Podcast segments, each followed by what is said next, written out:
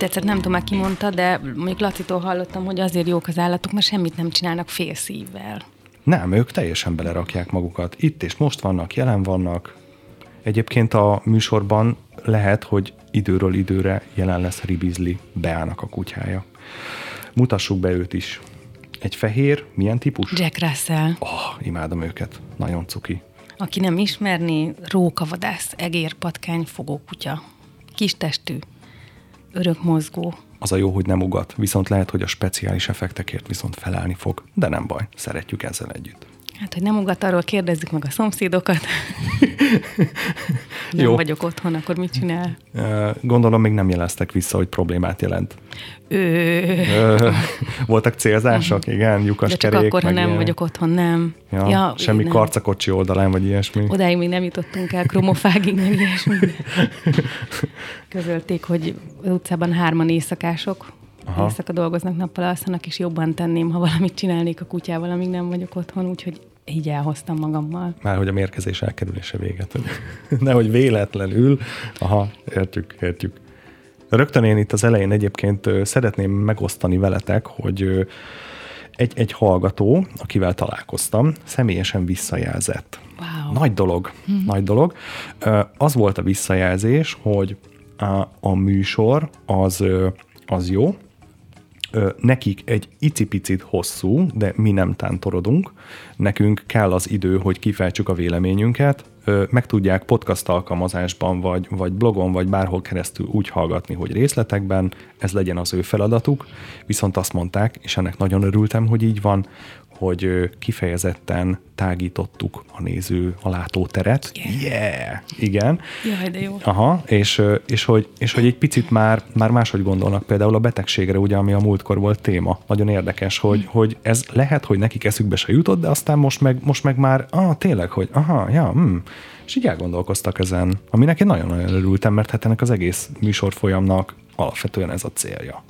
Nagyon örülök, mert izgultam, hogy jó, mi lesz a visszajelzés. Aha, ez volt, képzeld el. Szép, szép, csak hosszú, de nem baj, nem. Nem baj, én te, tökéletesen megértem, ha hosszúnak érzik. Nem baj, mert a világunk az most olyan, hogy ilyen egy, meg két perces dolgokig jutunk el, hogy egy gyors videó, egy hopp, egy valami, és akkor ilyen szkenneléses gyors impulzusok vannak. Ez meg egy kicsit nem az a műfaj. Illetve nem tudtuk volna úgy tűnik ezt a tágulást vagy tágítást elérni, ha nem adjuk meg a kellő idő intervallumot ehhez. Persze, persze, de, de nézd, hogyha, hogyha azt akarnánk, hogy, hogy ilyen, mit tudom én, ilyen morzsákat elejteni, akkor nyilván ezt az egészet megvágnánk egy percesekbe, és akkor úgy tálalnánk, csak akkor meg annyira szét lenne darabolva, hogy értelmét veszteni. Úgyhogy eh, türelem, ezt tudom mondani hozzá. Türelem szomatodrámát terem. Meg volt a mai szóvic bűnözés is, jó van. Egyébként el tudnak minket érni. Arra gondoltam, hogy rögtön az elején ezt így szögezzük le, hogy a szomatodráma.hu titeket elérnek, a blogotokon keresztül, Facebookon és YouTube-on is ott vagytok. Ezt az adást egyébként a Soundcloudon, a Runyai Stúdió podcast oldalán, iTunes-ban is el lehet érni. Nálam is ugyanúgy fönt lesz YouTube-on, Facebookon, meg mindenhol, úgyhogy csak rá kell keresni. Úgyhogy hallgató, ha érdeklődöl, akkor tessék beírni a keresőbe, tudja. Ott van. Mi volt az előző adásban? Egy hónapja volt.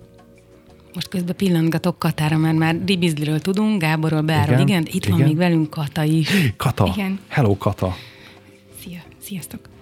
Mi volt az előző adásban? Aha. Ugye volt szó betegségekről, diagnózisról, erről a szomatodrámás látásmódról, hogy hogy gondolkodunk mi mindenről, mi közünk van a betegségeinkhez, van egyáltalán. Az egészségbetegség tudat. Igen. Ez volt ugye az első téma, Igen. amellett, hogy megismerkedtünk veletek. Igen, és talán inkább a betegség oldaláról közelítettünk, inkább arra fókuszáltunk, és uh-huh. lehet, hogy megígértük, de ebben nem vagyok biztos, hogy most pedig az egészség oldaláról közelítjük meg. Ne szaladjunk el, bár ne szaladjunk előre, mert utána következett a szomatodráma, mint módszer, ah, mint csoportfoglalkozás. Hogy épül fel, mit csinálunk.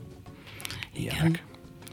Közben azért néztem Katára, hogy, hogy mindazok mellett, ahogy te mondtad, hogy betegség, egészség, diagnózis, valahogy abban az irányban köteleződtünk el, ahogy beszéltünk, hogy mit tud a szomatodráma, hogy elindulunk egy testi tünetből, vagy egy testben zajló folyamatról, és egészen eljutunk egy ilyen gyógyító játék során a, annak a valakinek a belső világához, akinek uh-huh. ez a tünete vagy betegsége van, vagy akinek a testéről van szó, és ezt az összeköttetést tudja megvalósítani a szomatodráma, és erről beszéltünk egy picit hosszabban. Bezony. Igen. Azon. Illetve, hogy azt veszük észre, hogy így szerzünk újra tapasztalatokat újra és újra ebben a módszerben, hogy lehet, hogy kár lenne leredukálni csak a testi, vagy csak akkor gyere el szomatodrámázni, hogyha van valami testi tünetet, hanem úgy tűnik, hogy egy csomó minden másra is jó a szomatodráma. Például legutóbb döntési folyamatokat modelleztünk vele, egészen izgalmas eredményekkel. Szóval nyilván most nem arról van szó, hogy a szomatodráma mindenre jó, de hogy egészen lehet tágítani ezt a perspektívát, hogy mikor érdemes a szomatodrámához fordulni kipróbálni ezt a módszert, mire is jó ez valójában. De szerintem ez a legtöbb új módszernél így van, hogy keresgetjük a, a határait, azt, hogy mit tud. Uh-huh. Persze, persze. Mondjuk ennek van egy ilyen szakmai ö, vetülete is, hogy szeretnénk elhelyezni a szakmai palettán a szomatodrámát, hogy, hogy mégis mi ez, vagy hova illik be, hova nem illik, hova illik, mit tud a szomatodráma, mit nem tud és ebből a szempontból jó, hogy ez egy ilyen kis 21. századi paradigmaváltáshoz járul hozzá a módszer, és jó így keresgélni, definíciókat alkotni, és ez talán így lassan-lassan beleúszunk majd a mai témába is, de itt hagytuk abba valahol az elmúlt alkalommal. Várjál, én tök jó kijegyzeteltem, figyelj, volt olyan, hogy, hogy hogyan észleljük a tüneteket, tehát hogy tünet ti oldalról is beszéltünk a, a, a mi a betegség témában, hogy egyáltalán észlelem-e magamon azt, hogy mi van, mm. és aztán, hogy valójában a gyógyulás rajtunk múlik. Tegyek bármit, vagy ne tegyek bármit. Aztán a végén pedig arról is beszélgettünk, hogy ha kiesünk a szeretetből és eltávolodunk az egységélménytől, akkor az mit okoz bennünk, milyen tünetek meg betegségek jönnek, mennek. Meg ezt egy picit így, hogy ne, ne annyira misztifikáljuk talán még jobban túl, mint amennyire egyébként jó, ha túl misztifikáljuk, hogy ez az egységélmény nem lehet arról is szó, hogy ez önmagunkkal való egység, tehát a saját magammal, magamhoz való hűség, a saját érzéseimhez, gondolataimhoz, magam magamhoz való összetartozás, érzéstől való elválasztodás vagy kiesés az okozhat. Ugye egy kapcsolatvesztés gyakorlatilag olyankor, és ezt tudja mm, feltárni, vagy feltérképezni a szomatodráma, mint módszer, és ezt az újrakapcsolódást önmagamhoz ezt tudja támogatni. Visszadrótozódunk. Igen. Ez jó. Úgyhogy bármit akit, is jelentsen ez. Jelentsen ez nyilván bármit is. De hogyha esetleg valaki most kapcsolódik be ebbe a műsorfolyamba, tekerjen vissza az előző adásban, ezt meg tudja hallgatni. Erről beszélünk, értekezünk, kéztördelve, izgulva, ilyesmi. És várjuk továbbra is a visszajelzéseket, és köszönjük szépen. Nekem nagy uh-huh. örömet okozott hallani. Nekem is nagyon jó, nagyon jó élmény volt ezt így végighallgatni, uh-huh. hogy itt csinálom ezt a podcastot már mondjuk, nem tudom, 32. harmadik hete, és most, most jönnek azok a visszajelzések, amikre azt hittem, hogy majd az első után. De nem. De nem baj, mert most így legalább erőteljesebb és, és pozitívabb a visszajelzés hogy látják, hogy akkor merre fejlődik, stb., hogyan alakul ez az egész. Úgyhogy én nagyon örülök neki, és köszönöm szépen. Mi is köszönjük. Mi is köszönjük. Igen, Itt igen. vigyorgunk, ez nem látszik, de nagyon szélesre húzódott a szánk. Igen, de majd lehet, hogy lesz élő bejelentkezés is, ám. Uh-huh. De ez majd a jövő zenéje, majd megbeszéljük. Térjünk rá a lényegre, a mai témánkra, hogy mi az egészség. Ugye beszélgettünk arról, hogy mi a betegség. Akkor uh-huh. mi az mhm. egészség? Mi az egészség? Mm, nagyon-nagyon szeretem azt a gondolatot, ez egyébként dr. Budalászlótól származik, vagy őtől hallottam először, mert ugye vannak ilyen különböző egészségdefiníciók, akár a WHO, hogy a mhm. szociális, fizikai, érzelmi jólét, nem pontosan idéztem, de különböző módon, vagy talán különböző korszakokban különböző módon definiálják az egészséget vagy van a hagyományos kínai orvoslásnak is egy egész, egészségdefiníciója, vagy a természetgyógyászatnak, tehát a komplementer medicinának. Ha lenne a szomatodrámának, vagy egy szomatodrámás látásmódnak egy egészségdefiníciója, akkor az valahogy úgy hangozna, hogy hát nem skizoid módon, de hogy többen vagyunk idebent, ami azt jelenti, hogy én, és hogy ez mit jelent, hogy én, én, aki itt ülök, ebben a székben, a, egészen a fogantatásom pillanatától a mostani pillanatig, Sőt, ha belegondolok, hogy előttem áll még egy csomó idő, amikor én idősebb leszek, különböző életszakaszokat tudok magaménak. A, a fogantatáskori énem, a csecsemőkori énem, kisgyerek, hm, amikor ez volt, amikor, amikor beiskoláztak, amikor az első szerelmem, vagy az első szerelem megtörtént, tehát, tehát egy csomó élményünk van, és a jövőben is vár remélhetőleg egy csomó élmény az, az halálom pillanatáig, mondjuk addig, amíg a halálos ágyamon fekszem, és ha ezeket a, az én részeket nevezzük így, ez nagyon száraznak hangzik, de mondjuk hívjuk a rádiódás kedvére így, hogy én részek, ezeket így, mint egy ilyen idővonalat, vagy egy, egy embercsoportot így magam elé helyezem, arcokat képzelek hozzá, és így barátságossággal tudok tekinteni mindarra, aki én vagyok, így oda menni, rálátni, hm. tudomásul venni, nehogy azt higgyem már, hogy ami volt az elmúlt, hogy, hogy ez a kisgyerek, aki valaha egykor voltam, az ne lenne velem most is itt bent, ugyanúgy. És ö, valahogy ennek a, az élményeim, emlékeim, érészeimnek az időtlensége ö, az, ami révén így rá tudok tekinteni magamra, mint egy idővonalra, ahol minden érészem ott van, és mi, mindegyikünkre szeretettel és barátságossággal, kíváncsisággal tekinteni. Ha ezt meg tudom valósítani, ezt nevezhetjük mondjuk egy ilyen szomatodrámás alapegészség definíciónak. Wow. Hmm. Akkor most én ebből azt szűrtem le, hogyha van egy olyan szituáció, ahol ö, megnyomják a gyerekkori egyik énemnek a trigger pontját, akkor ő előjön. Ezt így jól érzem?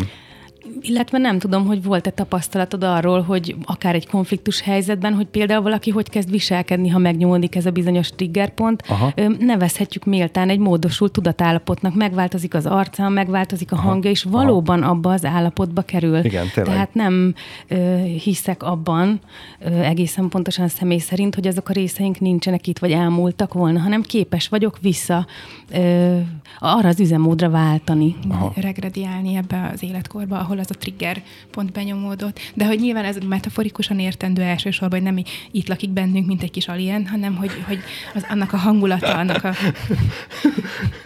ilyenek az érzésvilága itt van velünk, de az tud pont olyan feszítő érzés lenni, Aha. mint amikor az alien ott készül kitörni, és időnként ki is tör, és ott találjuk magunkat, hogy, hogy, hogy úristen, úgy reagálok, mint egy három éves, vagy én észre se veszem, csak a környezetem jelzi vissza, mondjuk, hogy hoppá, itt van valami, ez a módosult tudatállapot, regresszió, és hogy oda, oda regrediálunk, ahol ez a, ahol ez a trigger pont benyomódott. Szép ez a szó regrediálás, tetszik akkor, akkor igen, azt... ő a pszichológus a családban. Igen, igen, igen, igen ez lejött hamar. és akkor az, az teljesen elfogadható, hogyha én egy gyerekkori barátommal találkozom, akkor felveszem ugyanazokat a sémákat és, és viselkedést újra.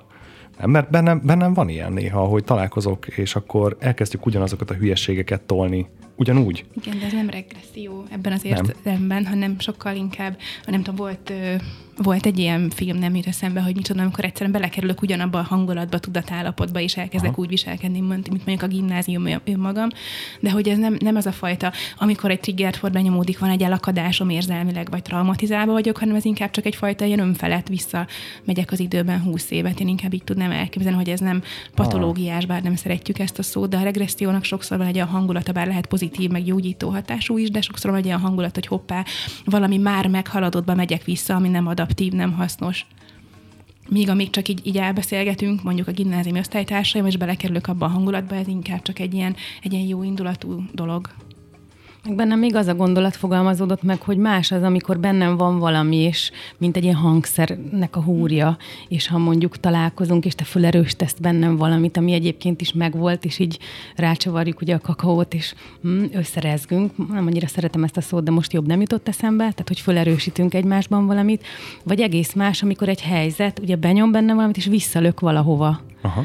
ami egyrészt nevezhetjük ugye ennek a trigger helyzetnek, illetve mutatja a testnek azt az öngyógyító mechanizmusát, hogy mindig visszakerülök oda, ahol az a valami történt, ami gyógyulni szeretne, ami elő akar jönni, és hogy ezért történik ez, így visszatérve az elén gondolathoz, hogy, hogy, hogy ott, ott van valami, ami elő akar bukkanni, meg szeretne jelenni, gyógyulást vár.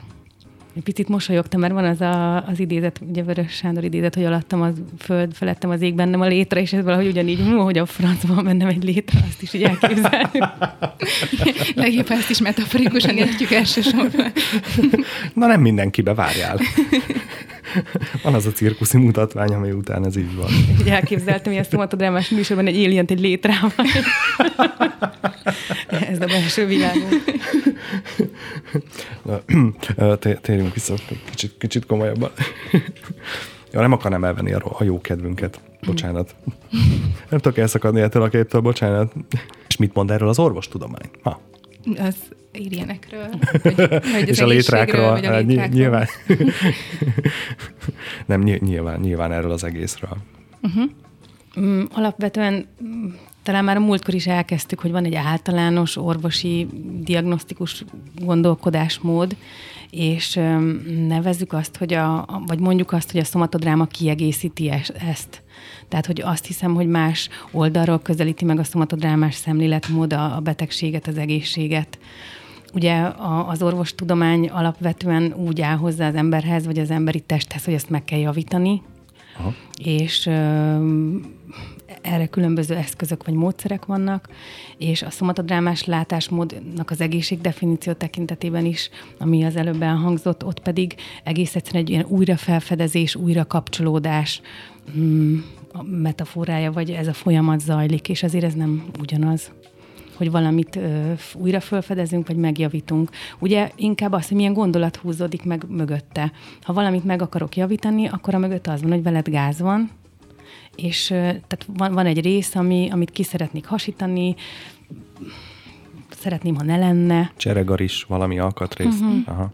És, és azért mondjuk a műtéti eljárások, amire nagyon nagy szükség van, tehát ezt most így nagyon kihangosítom, Aha. vagy ki, kiemelem, de mégis azért nem biztos, hogy rögtön domesztosszal kell portörölni, tehát hogy rögtön így ö, kell nekiállni. Igen, igen míg a szomatodráma egy lágyabb, szelidebb, gyengédebb módszer, vagy felfogás a tekintetben, hogy, hogy inkább integrál, tehát befogad, újra felfedez, ránéz, megismer, kíváncsi.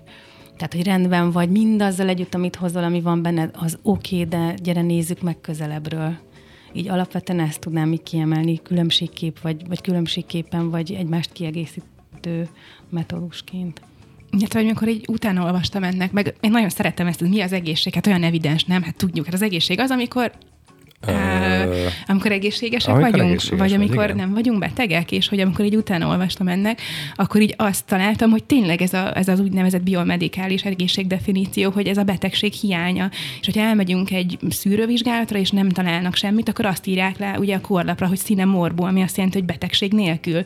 Tehát, hogy tényleg úgy tűnik, hogy mintha még szó sem lenne erre mondjuk az orvosi nyelven, a latinban. Nyilván van egy szó az egészség, de hogy nem ez kerül a, a, a, a lapra, nem ez lesz a diagnózis, hanem ez a betegség nélkül.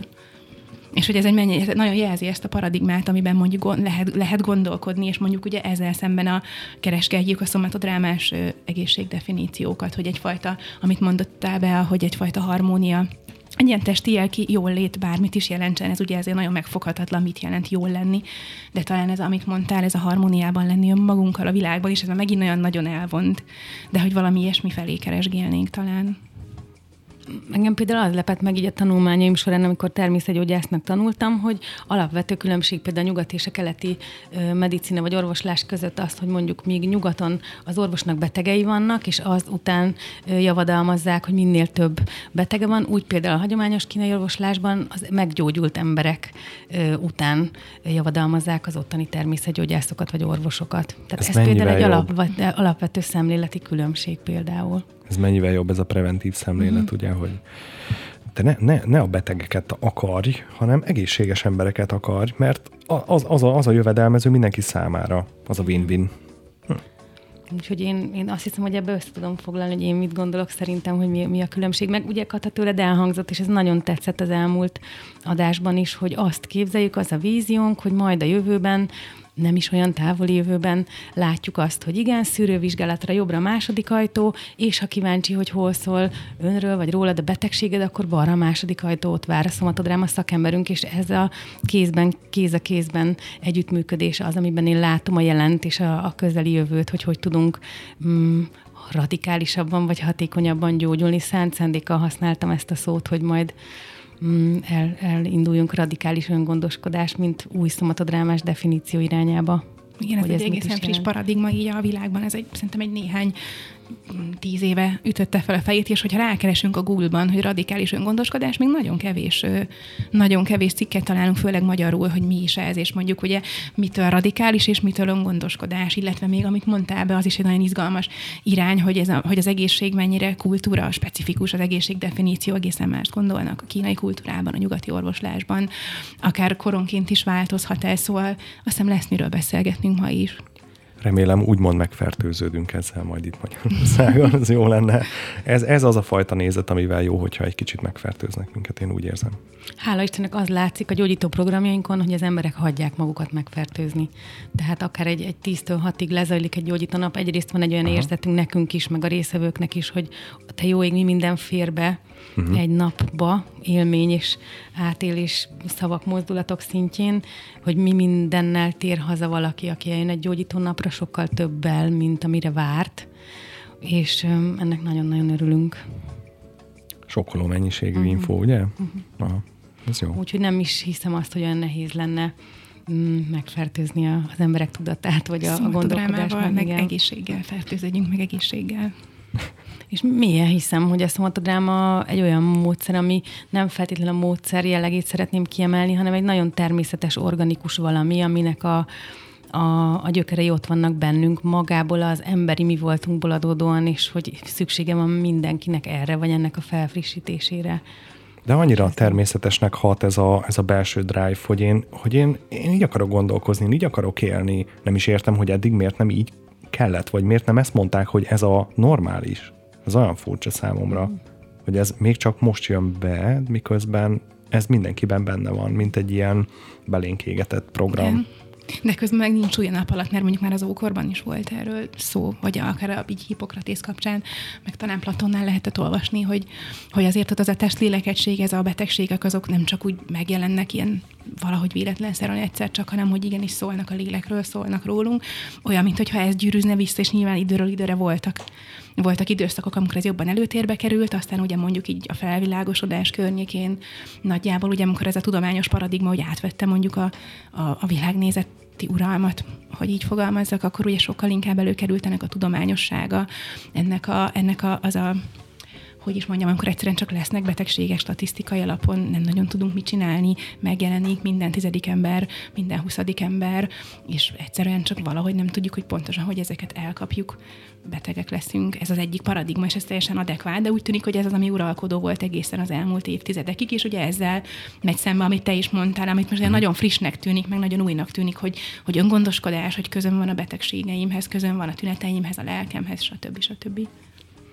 Meg igazából a számomra azt mondtad rám, hogy művészet is abból a, a szempontból, én úgy, úgy hívom titokban magamban, hogy egy improvizatív művészetterápia testtel például, mert mint minden korban ugye a művészet rámutat a, a jelenkornak, vagy az éppen akkori kornak a, a különböző állapotaira, esetleg egy picit ilyen hibakereső, de humoros vagy éles látószemmel rámutat dolgokra, és a, a szomatodráma pont ilyen. Meg, meg milyen hiszem, hiszem azt, hogy, hogy a testünk bölcsessége, vagy azzal, hogy emberek vagyunk, vagy valakik ebben a testbe ágyazva, van egy nagyon mély, elérhető bölcsességünk, akár tudunk róla, akár nem, és egy picit visszanyúlva a keleti tanokhoz, én, én hiszek abban, hogy az embernek van egy ilyen alapvető, eredendő, vele született képessége, hogy meg tudja különböztetni az igazit, a, a számára igazit, vagy az alapvetően emberi mi volthoz szükséges igazit, a nem igazitól, és hogy, hogy erre a reflexióra mindig számíthatunk az emberek részéről, hogy, hogy bekapcsolódik valaki a belső világába, akkor ő ezt nem kell tanulni, hanem egyszerűen ezt tudni fogja. Mindenki hm. hordozza a belső világát, nem kell hozzá módszer, hanem csak így megmutatni, hogy ezt hogyan csináljuk, és az első pillanattól kezdve működik ez a csettintés, ez direkt volt, hogy, hogy ennyire egyszerű. Csak így valahogy rá kell kapni az ízére, hogy mit jelent a, a belső világomra koncentrálni, és ehhez kapcsolódni, és ezzel menni, amit ez a belső világ a világom kínál, és ezen a belső világ szinten, vagy ezen a belső világunk szintjén mindannyian össze tudunk kapcsolódni. Akkor tulajdonképpen ez olyan, mint az erkölcs, hogy belénk van égetve, tudjuk, már csak csinálnunk kell. Mm, lehet, hogy így van, bár itt azért kiemelném azt, hogy azért az erkölcsi normák lehetnek nagyon különbözőek, és pont ezt szerettem volna mondani, hogy, hogy mint hogy különböző irányzatok, vagy hogy mondjam, gondolkodásmódok, vagy különböző fájlok elkülönülhetnek egymástól, és mást jelent neked az erkölcs, vagy nekem az erkölcs, vagy mit tudom én kinek az erkölcs, viszont én most pontosan azok, azokra a, a gondolatokra gondoltam, vagy arra az érzésvilágra, ami nagyon egységes. Tehát például, amikor te fél félsz, valószínűleg ugyanúgy félsz, mint én, vagy mint a uh-huh. kata, és tök mindegy, hogy honnan származol, és ki vagy, és hány éves vagy, vagy milyen szubkultúrád van, vagy kik a felmenőid, a félelem, mint, mint érzés, te ugyanúgy fogod megélni, mint én, meg mint akárki, vagy mint 500 évvel ezelőtt tettre. De az való igaz, hogy mondjuk másképp fogsz rá reagálni. És ebben különbözünk. Aha. De alapvetően az érzések szintjén, a belső világunk szintjén mind ugyanazt érezzük, mm. és erre haj az a szomatodráma, hogy belső világa mindenkinek van, érzései mindenkinek vannak, akár tud róla, akár nem, akár kapcsolatban van vele, akár nem, és ehhez kapcsol hozzá ez a módszer és itt nem arról beszélünk, hogy te mit gondolsz mondjuk az erkölcsről, vagy az érzésekről, mik a benyomásaid, hanem vannak érzéseid, és az más hogy, hogy mit gondolsz róla, mit vélekedsz róla, van-e róla véleményed, vagy átéled, és azt hogyan éled át. És ezen a ponton tudunk a szomatodráma ürügyén összekapcsolódni. Na de hát remélem, ez nem csak egy ürügy. Először úgy tűnik, hogy igen, aztán kiderül, hogy sokkal mélyebb igazságokat találunk, de picit így kapcsolódva az, amit mondtál, hogy igen, valahogy úgy, úgy szokott ez történni, talán a leggyakrabban, hogy elkezdjük keresgetni így a bemeneti pontokat. Van egy tünet általában, és akkor elkezdjük keresni, hogy szól ez rólam, uh-huh. és keresgetjük, és egyszer csak van egy pont, amikor így a játék így be, be, beszippant, így, így, így föl nyalából, és bevisz, és, meg, és egyszer csak érzi a főszereplő, hogy na ez az, és hogy érzi, hogy ez az ő saját belső igazsága, ami nem az én igazságom játékvezetőként, vagy bárki másé, hanem az övé, és onnantól kezdve tud becsúszni, bent találja magát a saját belső világa kellős közepében, és ez az élmény, ez mindig, hogyha eljutunk idáig, ez mindig megvan, ez nagyon autentikus, hogy na most értem, most érzem a zsigereim szemben, hogy mindez miről szól. És szerintem az erre való képesség legalábbis mindannyiunkban ott van mint ahogy mondjuk, hogy az erkölcsi képesség is, hogyha ezt a kanti értelmet gondolod, akkor az, uh-huh. az mhm. mindannyiunkban ott van, az erre való hangoltság legalábbis. Igen, egy kicsit e felé akartam elmenni, és, és most ez alapján, amit mondtál, azt érzem, hogy ha, ha bent vagyok mondjuk egy ilyen játéktérben, akkor ez a fajta találkozás és kapcsolódás, ez nem egy ilyen nem egy ilyen új és rideg, és ettől félnem kell, hanem amikor az egyik olyan énemmel találkozom, akit már régen láttam, és jaj, de jó, hogy itt vagyok mhm. magamnak, valahogy így, nem? Igen. Én legalábbis ezt éltem Igen. meg, nekem ez volt az élményem. Igen. És még akkor is jó, hogyha mondjuk egy olyan innelt, én résztel találkozunk, aki mondjuk, mondjuk bántották, és nagyon fáj neki valami. És úgy tűnik, hogy a legjobb lenne, hogyha őt így kiraknánk, de hát ugye ezt nem nagyon tudjuk megcsinálni, és hogy lehet, hogy ez nagyon fájdalmas, és mondjuk könnyeken keresztül vezet hozzá az út, de, hmm de közben meg egyben ő egy nagyon fontos erőforrásunk, és amikor elkezdünk vele kapcsolódni, találkozni, így beintegráljuk a lelkünkbe, akkor teljesebbek leszünk vele együtt. És hogy ez az, ami igazán gyógyító. Azért elég sokszor félünk megmutatni ezeket a, a régi ényeinket, nem? Igen. Én azért Jó, sokszor, sokszor mondtad. találkozom ezzel, Igen. hogy mondjuk, nem tudom, itt van a stúdióban XY, valamilyen ürügyön, át itt találkozunk, beszélgetünk, kommunikálunk, és lehet, hogy a beszélgetés során egyszer csak előjön egy valami, és látom rajta, hogy megijed, hogy ez előjött, pedig ő nem akarta, hmm. de előjött, hát hiszen elhangzott valami, vagy történt valami, és az viszont meg az én felelősségem, hogy én mondjuk, mint a környezete, ezt hogy reagálom le, és hogyha ez nekem természetes, ő megnyugszik, hogy akkor ettől nem kell félni, akkor viszont tudja hova tenni. Tehát gondolom a játékvezetőnek is valahol ez a lényege, hogy ezt az egészet úgy kezelje le, hogy oké okay vagyok, hát te is oké okay vagy, mindenki rendben van, ez egy ilyen természetes dolog, hát emberek vagyunk. Igen, azt hiszem, hogy az az attitűd, amivel te uh-huh. most, amit elmondtál, uh-huh. így egy picit részletesebben, ez a szeretetteljes, barátságos, odaforduló, lám-lám, uh-huh. mi bukkant itt elő, és legyen oké. Okay. Ez az attitűd, ami egyébként a szomatodrámára is jellemző ez, ez a játékosság, és gyerünk, menjünk azzal, ami, ami van, bármi legyen az, uh-huh. és igen, ez tudja öm, csökkenteni azt a szorongást, ami abból adódik, hogy Úristen, ö, nehogy kiderüljön rólam valami, te jó, mi fog rólam kiderülni, vagy esetleg egy olyan dolgot veszek észre, vagy egy olyan részemmel találkozom, amit még én sem vettem észre, és nem csak uh-huh. azért vesztettem el vele a kapcsolatot, mert emlékszem rá, és tudom, hogy ő ki, hanem tudunk igenis egy gyógyító játékban így tágra nyílt szemmel bámulni, hogy te jó ég, ez is én vagyok. Tehát ha valahogy meg tudjuk azt tanulni, hogy, hogy félelem nélkül tudjunk tekinteni önmagamra bármi is legyen az, és ezt egy barátságossággal fogadni, ez mindenféleképpen nagyon radikális élmény, talán innen is eredhet ez a kifejezés, hogy nagyon átítő élmény, és nagyon gyógyító tud lenni. Éppen most nagyon benne vagyunk, mert hétvégén volt a játékvezető képzésünknek a következő év folyamának így az első, az első képzési napja, és hogy gyakorlatilag ez a játékvezetői attitűdnek a lényege, amiről most Bea beszélt, meg te is pedzegetted, és hogy most ebben, fú, ebben nagyon-nagyon benne vagyunk, ezt oktattuk egész nap, ezt az együttérzés, az empátia, a, ez, a, ez a kíváncsiság, hogy hogyan tudjuk mi játékvezetőként a főszereplőnkben fölkelteni a kíváncsiságot önmaga iránt, és igen, tudunk arról, hogy mindannyiunknak van egy homlokzatunk, nekünk is van, mint a különböző szerepeink, trainingsben, és ugye most indul egy alapképzésünk, és annak kapcsán mindig fölteszik újra és újra azt a kérdést, hogy hányan lesznek ott, te jó ég, kiderül, hogy akár 40-en is. és ne, igen, és hogy, hogy így ezzel, ezzel lenni valahogy, hogy egyszerre szeretnék meggyógyulni, de lehet, hogy azon keresztül vezet ehhez az út, hogy kiderül rólam valami, amit Aha. vagy én tudok, és szeretném, ha senki más nem tudná, vagy én magam sem tudok, és aztán meg végképp nem szeretném, hogy mások is tudják, mert mondjuk egy olyan vakfoltom. És hogy e- ezt hogyan tudjuk elhordozni játékvezetőként, és közben valahogy fölkelteni a kíváncsi kíváncsiságot afelé, hogy hát te is ő vagy, és lehet, hogy ez egyik legfontosabb erőforrásod a vele való találkozás. Hmm. Tehát valami ilyesmit tud a szomatodráma, hogyha így meg kéne fogalmaznunk ezt. És van, van olyan, hogy ö, oda megy valaki például képzésre, és kiderül, hogy ő valójában erre egyáltalán nem alkalmas találkoztatok már ilyennel? Mert, mert ez azért szerintem egy érdekes kérdés, hogy nem mindenkiben van meg feltétlen az az attitűd, és itt most nem azt mondom, hogy ö, nincs, és akkor nem is lehet, hanem mondjuk ö, ö, ilyen határeset, hogy valami van, de ha fejleszti, akkor még mondjuk mindig csak egy olyan valaki lesz belőle, aki mondjuk jó-jó, de mondjuk egy nagyobb csoportot már nem feltétlen jó, hogyha elvisz, mert ő maga nem bírja el, nem bírja mhm. kezelni. Nyilván, és egy picit most szét is szeretném választani azt a részt, hogy egyrészt foglalkozunk ugye gyógyulással, tehát uh-huh. gyógyító programjaink vannak, uh-huh. másrészt pedig különböző modulokat kínálunk, és um, oktatunk, és a, a módszert el lehet sajátítani, és ezt szétválasztanám abban a tekintetben, hogy mindenkinek van belső világa, ebből a szempontból, ebből a szemszögből maga a módszer mindenkinek jó.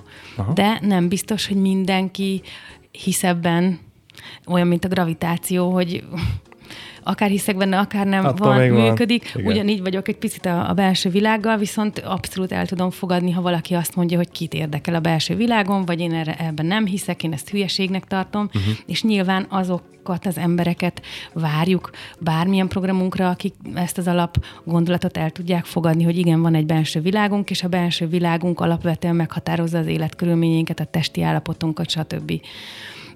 Nyilván még egyel tovább lépve azok fogják élvezni ezt a módszert, vagy azok fogják áldásosnak tekinteni, akik akarnak és tudnak, tehát inkább akarnak kapcsolódni az érzéseikhez és a belső világokhoz. Mert volt olyan gyógyítóprogramunk, ahol az első összehangoló játéknál, amikor bemutatkozunk és találkozunk egymásnál, egymással, valaki összefont karba tett kézzel megkérdezte, hogy és akkor ez sokáig fog-e még tartani. Mm. Tehát, hogy aha, köszöni ja. szépen, aha, érti, aha. látja, de neki ez nem, mert sokkal riasztóbb volt átélni azt, amit épp átélt, ami benne zajlott, Aha. mint az a vonzó lehetőség, hogy ezen a feszültségen ő túl fog jutni, és egy, egy harmonikusabb állapotba fog kerülni. És itt hoznám be azt a gondolatot, amit talán egy picit elkezdtél az előbb, Kata, hogy, hogy alapvetően egy ilyen tézis-antitézis gondolkodásmódban, vagy ellentétben, vagy ennek a feszültségében élünk sokan, hogy a felszínen, ezen a homlokzaton az van, hogy szeretnék párkapcsolatot, szeretnék meggyógyulni, szeretném, ha helyre jönne az életem, de kiderül, hogy a, a mélyben van egy ellenkező utasítás, vagy egy antitézis, amikor mondjuk betegség előnyökre teszek szert a betegség révén, vagy egy csomó mindentől megment, hát idézőjelben majd ezt úgy is kivontjuk most a beszélgetés folyamán, ez a betegség, vagy mondjuk a párkapcsolati érát tekintve sokkal jobban félek a sérüléstől, hogy, hogy újra elveszítsek valakit, akit közelengedek, tehát inkább maradok akkor a felszínen, hogy á, meg akarok gyógyulni, de hát mindent kipróbáltam, és nem sikerült. És ez nem egy gúnyorosság én bennem most, hanem, uh-huh. hanem nagyon sok folyamatot látunk megnyilvánulni, és úgy tűnik az a mélyben lévő antitézis valami, amit egy gyógyító játék során meg tudunk találni, vagy ezt a tézis-antitézis összefeszülést tudunk, erre tudunk így rá bukkani. Ez nagyon általános, és legtöbbünknél, nagyon emberi Aha. tulajdonság, legtöbbünknél ott van.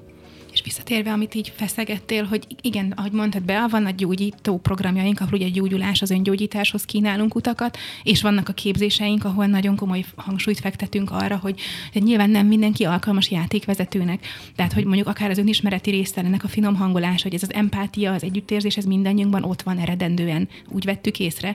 De ennek a csiszolása, fejlesztése, az erre való hangolás, hogy valaki mást kísérni a benső világunkban, ez igényel egy speciális attitűdöt, és igen, megesik az, hogy, hogy valakiről egyszerűen az kiderül menet közben, hogy most nem, vagy esetleg csak később érdemes még néhány saját folyamaton átmennie. Úgy vettük észre, hogy nagyon is fontos az, hogy én nagyjából rendben vagyok a belső világommal ahhoz, hogy tudjak másokat kísérni, ami nem azt jelenti, hogy én kész vagyok pipa, és ó, gyakorlatilag így öt percre a megvilágosodástól, hanem hogy amilyen mélységekig ismerem magam, amihez tudok magamban kapcsolódni, ahhoz tudok valaki másban is kapcsolódni, akkor nem kezdek el félni tőle, akkor tudom úgy kísérni, hogy nem én akarom megoldani a problémámat, úgy tűnve, hogy az övé, de közben a sajátom, és már régi ilyen vakvezet világtalan alapon csináljuk, vagy megijedek, és inkább kiszedem belőle, hanem végig tudom kísérni, mert mondjuk én már jártam ott, vagy valami nagyon hasonló helyen, és van egy lámpásom, ha más nem, akkor csak ez a megjártságom, ez az emberségem hogy az van az etikai kódexünkben, hogy a szomatodráma játékvezető elsősorban emberként van jelen, nagybetűvel van ez az E, és hogy nem azért, mert hogy annyira szeretjük az ilyen nagybetű szavakat, hanem hogy a legfontosabb ez az emberi attitűd, hogy én is ember vagyok, te is ember vagyok, mindennel, amit ez jelent mi van még ebbe a kódexbe? Ez nagyon, ez most, ez most, ez, ez megragadta a fantáziámat. Szeretem az ilyen kódexeket, mert a, az olyan nagyon, nagyon szépen le, leírja a, a, teljes rendszert. Majd igen, elhozod? Szívesen elhozok, most viccelődni próbáltam, mint a 12 pontot felolvasunk. Vagy kiadunk egy hangos könyvet esetleg. jó, de az majd szerintem legyen a következő adás, jó? Hogy jó. kicsit foglalkozunk ezzel a kódexel, mert szerintem az nagyon tanulságos lehet mm. esetleg. Igen. Igen. És amit a másik, amit meg ugye felvetettél be, ez a, van egy, van egy homlokzatunk, van egy elképzelésünk arról, hogy mi mindent szeretnék, párkapcsolatot, egészséget, gazdagságot, kimit. És közben ugye van ez a, van a lehet, hogy a lelkünk legmély, meg van egy másik parancs, amit ugye attól függ, hogy mi milyen iskolában gondolkodunk, ez lehet egy ilyen sorskönyv, vagy nem tudom, hogy egy játszmára való hangoltság, vagy ugye a, a Budalaci ezt leginkább ez az önszabotás, az önszabotás témakörét járja körül az új, új könyvébe. Zseniális, hogy milyen módokon tudjuk elszabotálni magunkat, miközben azt hisszük, hogy valójában azt csináljuk, amit szeretnénk, csak van ez a kis szabotőr, ez a kis uh, aki, aki valahogy keresztbe tesz, akár úgy, hogy megbetegítünk minket, vagy megbetegszünk általa, akár akár úgy, hogy nem, nem, ér, nem érjük el a céljainkat, mondjuk egy tipikus példa az a sportoló, aki valahogy mindig csak második lesz, vagy, vagy mindig a verseny előtti estén betegszik, betegszik le, vagy, vagy valahányszor hogy is volt a Latinak ez a példája, hogy volt egy kliense, aki, aki mm, időről időre, nagyjából évente egyszer így szétverte a lakást, voltak ilyen kontrollálatlan dürohamai, és aztán kiderült, hogy valami furcsa módon azok által okozott kár az mindig így korrelál azzal, hogy éppen mennyi megtakarított pénzük van a bankszámlájukon. Tehát, de jó. Ha több uh. millió volt, akkor egy iszonyatos nagy kárt csinált, amikor meg csak néhány százer, akkor egy kisebbet, és volt egy felújító brigád, akik ugye nagyon diszkrétek voltak, nem kérdeztek semmit, kijöttek, megcsinálták, de hogy, és ebből is látszik, hogy úgy tűnik, wow. hogy a kontroll és semmi közöm hozzá, az öntudatom elment valahova, de közben meg valami szálon nagyon is megvan a kapcsolat a valósággal, meg önmagammal. Én most azon gondolkodtam, ugye, amiről már az elmúlt alkalommal is volt szó, hogy ugye egész más az, amikor valakit elküldenek, uh-huh. mert mondjuk, mit tudom én, elküldi a férjet, a feleség, hogy javítsuk. Jó mert, szándék, igen. Igen, és hogy ki is írtuk a honlapra, hogy olyas valakiket várunk, akik szeretnének részt venni, és ön szántunkból jönnek, ugye ez az egyik uh-huh. válaszom. A másik pedig az, hogy nyilván ö, rengeteg lehet bennünk a megfelelés, vagy az ilyen, ilyen olyan program, amit te most mondtál, ami fut, akár ott a mélyben, lehet, hogy nem tudunk róla, tehát nyilván nem azért csinálok, vagy azért betegszem meg, mert nem akarok, hanem pontosan ezek a helyzetek, amikor így megjelennek, elszabotálom magamtól ezt vagy azt, akkor rádöbbenek, hogy jé, ez történik velem. Talán abban különbözik a szomatodráma szomatodrámás látásmód, hogy, hogy ilyenkor rápillantok arra, hogy te jó ég, ez zajlik bennem, és hogy közön van hozzá, ellentétben azzal a látásmóddal, amikor ó, hát véletlenül semmi közöm hozzá, pont eltört a lábam, és hát hm, nem tudok mit csinálni ezzel a, az élet, igen, csak igen. úgy megtörténik ne, velem. A fekete macska azt uh-huh. csinálta, igen, igen, mhm. átment igen. előtted meg minden. Tehát ja. talán, talán ez a különbség a kettő között, és én nagyon-nagyon nagyra becsülöm ezeket a történeteket egyébként, ami, ami olyat is, ugye, amit most te mondtál az előbb, hogy így a praxis bázisunkból, ha lehet ezt így mondani, tehát rengeteg emberrel találkozunk, rengeteg élettörténetbe kapunk betekintést, és nagyon-nagyon sokszor igenis a betegség a segítségünkre siet. Hogyha azt el tudom fogadni, hogy alapvetően a testem a barátom, tehát a segítőm, és vannak ilyen történeteink, hogy mondjuk ott van egy egy, egy hölgy, aki ápolja hosszú idő óta az édesapját, aki mondjuk rákbeteg, és nagyon elfárad, nagyon hosszúra nyúlik ez az időszak, és már érzi például azt, hogy jó lenne már határokat szabni, vagy valamilyen más uh-huh. megoldást ö, keresni, nem nehezebben tudja már, nehezebben tud ennek az elvárásnak megfelelni, hogy ápolja az édesapját, mert ott a család, meg a munka, uh-huh. de nem mer, nem meri ezt felvállalni az édesapja előtt, féltő lenne, hogy megbántsa, hogy azt gondolja, hogy nem fontos, vagy egy ö, otthonba akarja dugni, uh-huh. és akkor egyszer csak mi történik, a hölgy is megbetegszik, ő is rákbeteg lesz. Na és akkor igen, akkor uh-huh. már oda mer állni a család elé, akkor már át ö, alakítja az életét, átszervezi, de addig nem. És mintha a betegség így, így hozzásegítette volna ahhoz, amit tudott, ami ott volt, de, de nem mert ezért kiállni. Tehát nagyon-nagyon sok vetülete és, és rétege van azért a betegségnek, és ennek az önszabotásnak, hogy, hogy mi miért van. Hát várjál, akkor ez így most egy nehéz ügy, mert, mert van egy betegség, ami engem szolgál, meg van egy betegség, ami szabotőr. De akkor ez most kettő. Hmm, akár, Úgy tűnik, mint a kettő Úgy tűnik, lenne. de akkor mégsem. De még az is lehet, hogy a kettőnek köze van egymáshoz, mert egyszerre szolgál és egyszerre szabotőr valamilyen módon, attól függ, melyik nézőpontot vesszük föl. És ugye én mi nagyon szeretjük a szomatodrámában azt, amikor túl tudunk jutni ezen a vagy-vagy, ezen a dihotómián. Ilyen ez egy nagy feszültséget okoz az elménkben, mi erre vagyunk hangolva. De amikor egy pillanatra meg tudjuk érezni ezt az és attitűdöt, Aha. hogy ez is igaz, és egyszerre ugyanúgy igaz a másik, ami látszólag homlok egyenest mond egymásnak, na akkor ott vagyunk a szomatodráma nem mint módszer, hanem mint világnézet lényegénél és nem is gondoljuk azt hiszem, hogy egy pillanatra sem, hogy valami olyasmit, hogy valami végső igazságnak vagyunk a birtokában, hanem inkább ez a fajta ilyen, ilyen számba veszük, hogy mennyi minden van, és, és el tudjuk képzelni, hogy ez is igaz, és egyszerre valami más is igaz. Nehéz ügy. Vagy igen. pont könnyű. Nagyon izgalmas. És egyszerre nagyon, mind a kettő. Nagy, igen. nagyon izgalmas. Szerintem ez fant- fantasztikus. Igen, igen, igen. Tényleg, tényleg izgi. És, na, és pont, pont ezért jeleztek vissza ezt, ezt, amit az elején mondtam a műsornak, hogy, hogy csak lehet, hogy mondjuk 5 fokkal lett szélesebb a látószögem, de az az 5 fok, az viszont nagyon sokat ad. Mm. Ez, ez, ez igen, ez erről, ez, ez nagyon jó. Imádom. Most erről az 5 fokról eszembe jutott, hogy képzeld el, hogy mondjuk hajós kapitány vagy a saját hajódon, te az életed hajóján, és mm-hmm. amerre mész, csak egy fokkal vagy 5 fokkal változtasd meg a, az irányt, de hogy mire sokat mész, az az 5 fok mennyivel más, az 5 fok különbség mennyivel más tájakra fog elvinni. Úgyhogy hiszek a, akár a pici, apró változásokban, vagy a... Ugyanolyan fontos, mint amikor hirtelen 360 fokos látásod lesz. Az viszont már lehet, hogy túl sok. Tényleg van ilyen, hogy valam, mondjuk egy, egy ilyen foglalkozáson túl sok valami? Ah, köszönöm, hogy ezt mondtad, mert az előbb még itt volt, csak elfelejtettem, hogy uh-huh. igen, például volt olyan, hogy valaki ellátogatott egy ilyen gyógyító programra, és azt mondta, hogy tök szuper, minden oké, okay, tehát hogy nem, nem uh-huh. velünk van a baj, de neki ez sok.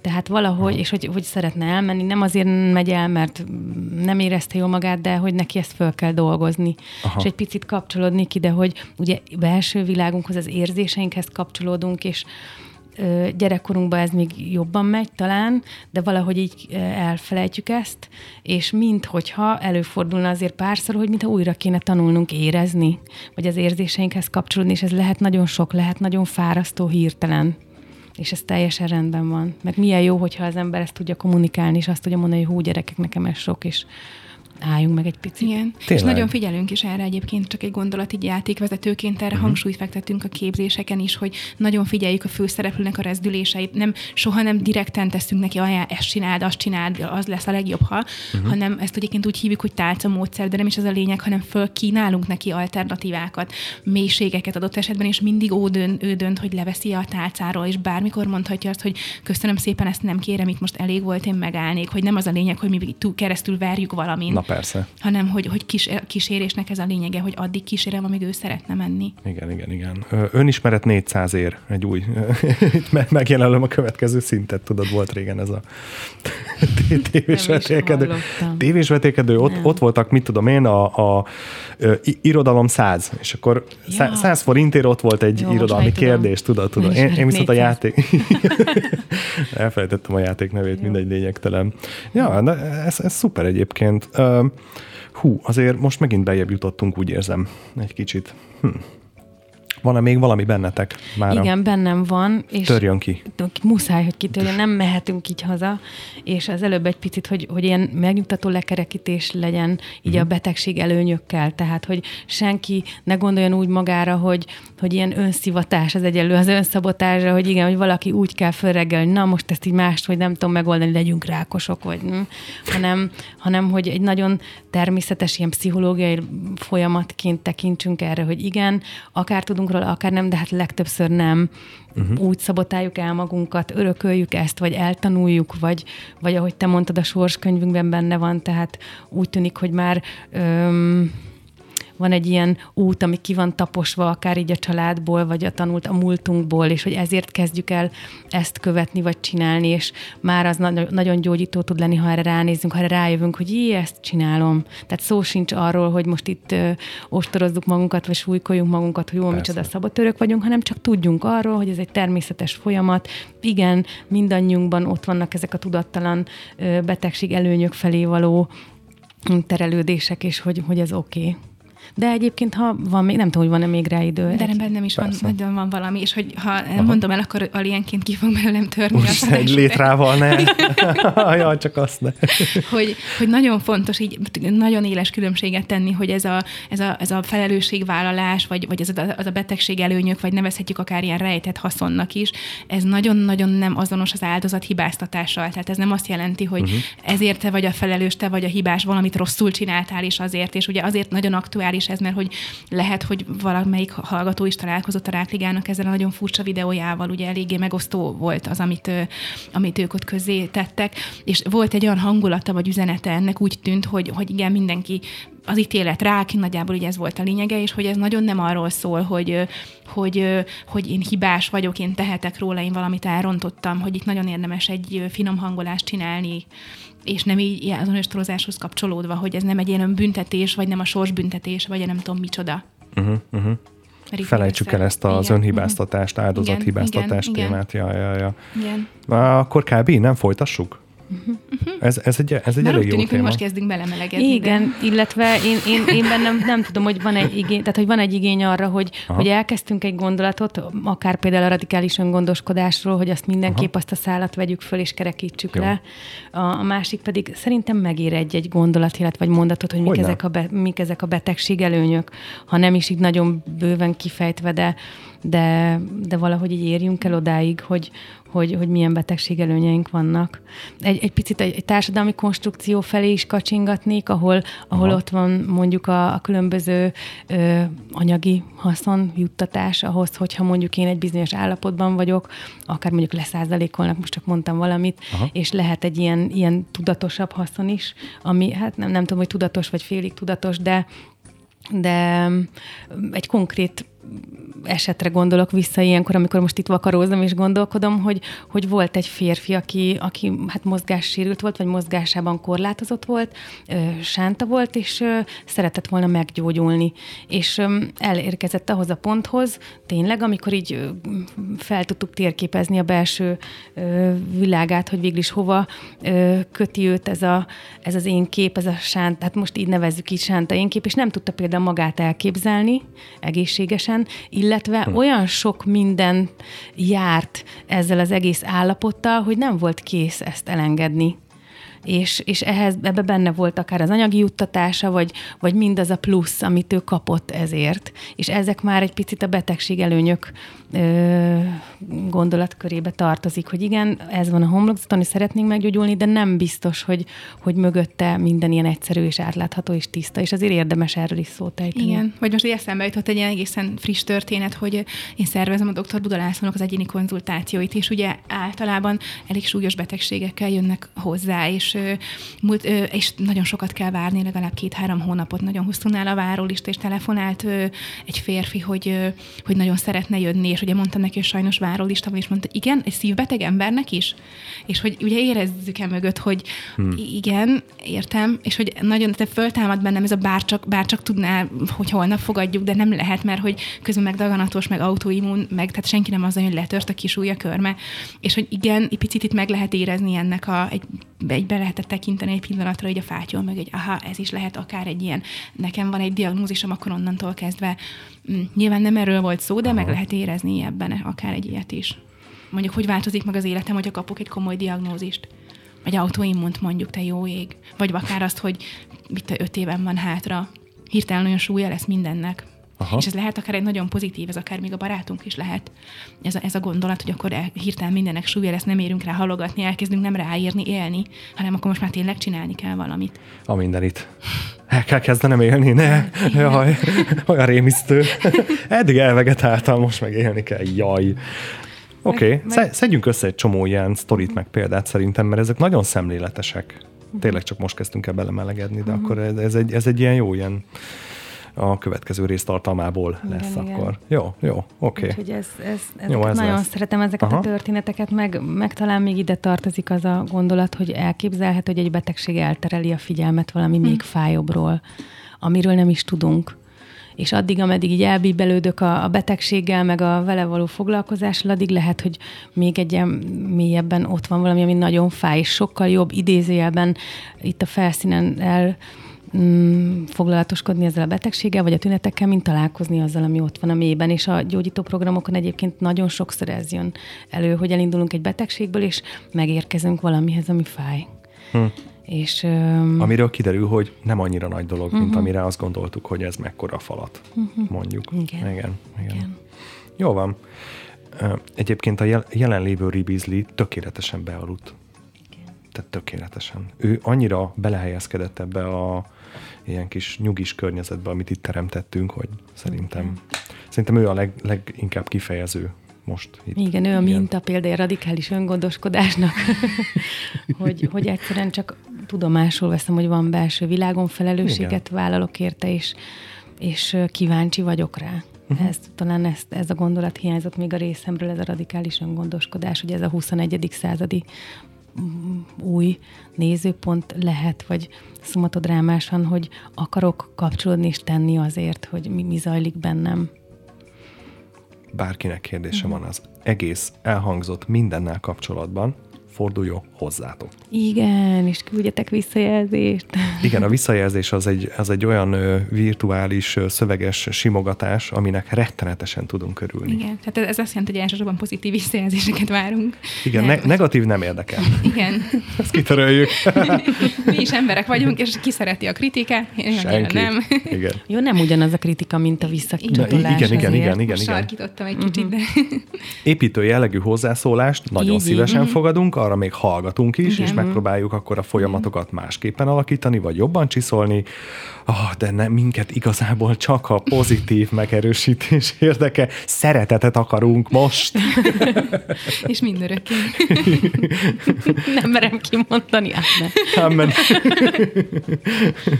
hát akkor azt hiszem jövő hónapban találkozunk. Sziasztok! Sziasztok! Sziasztok.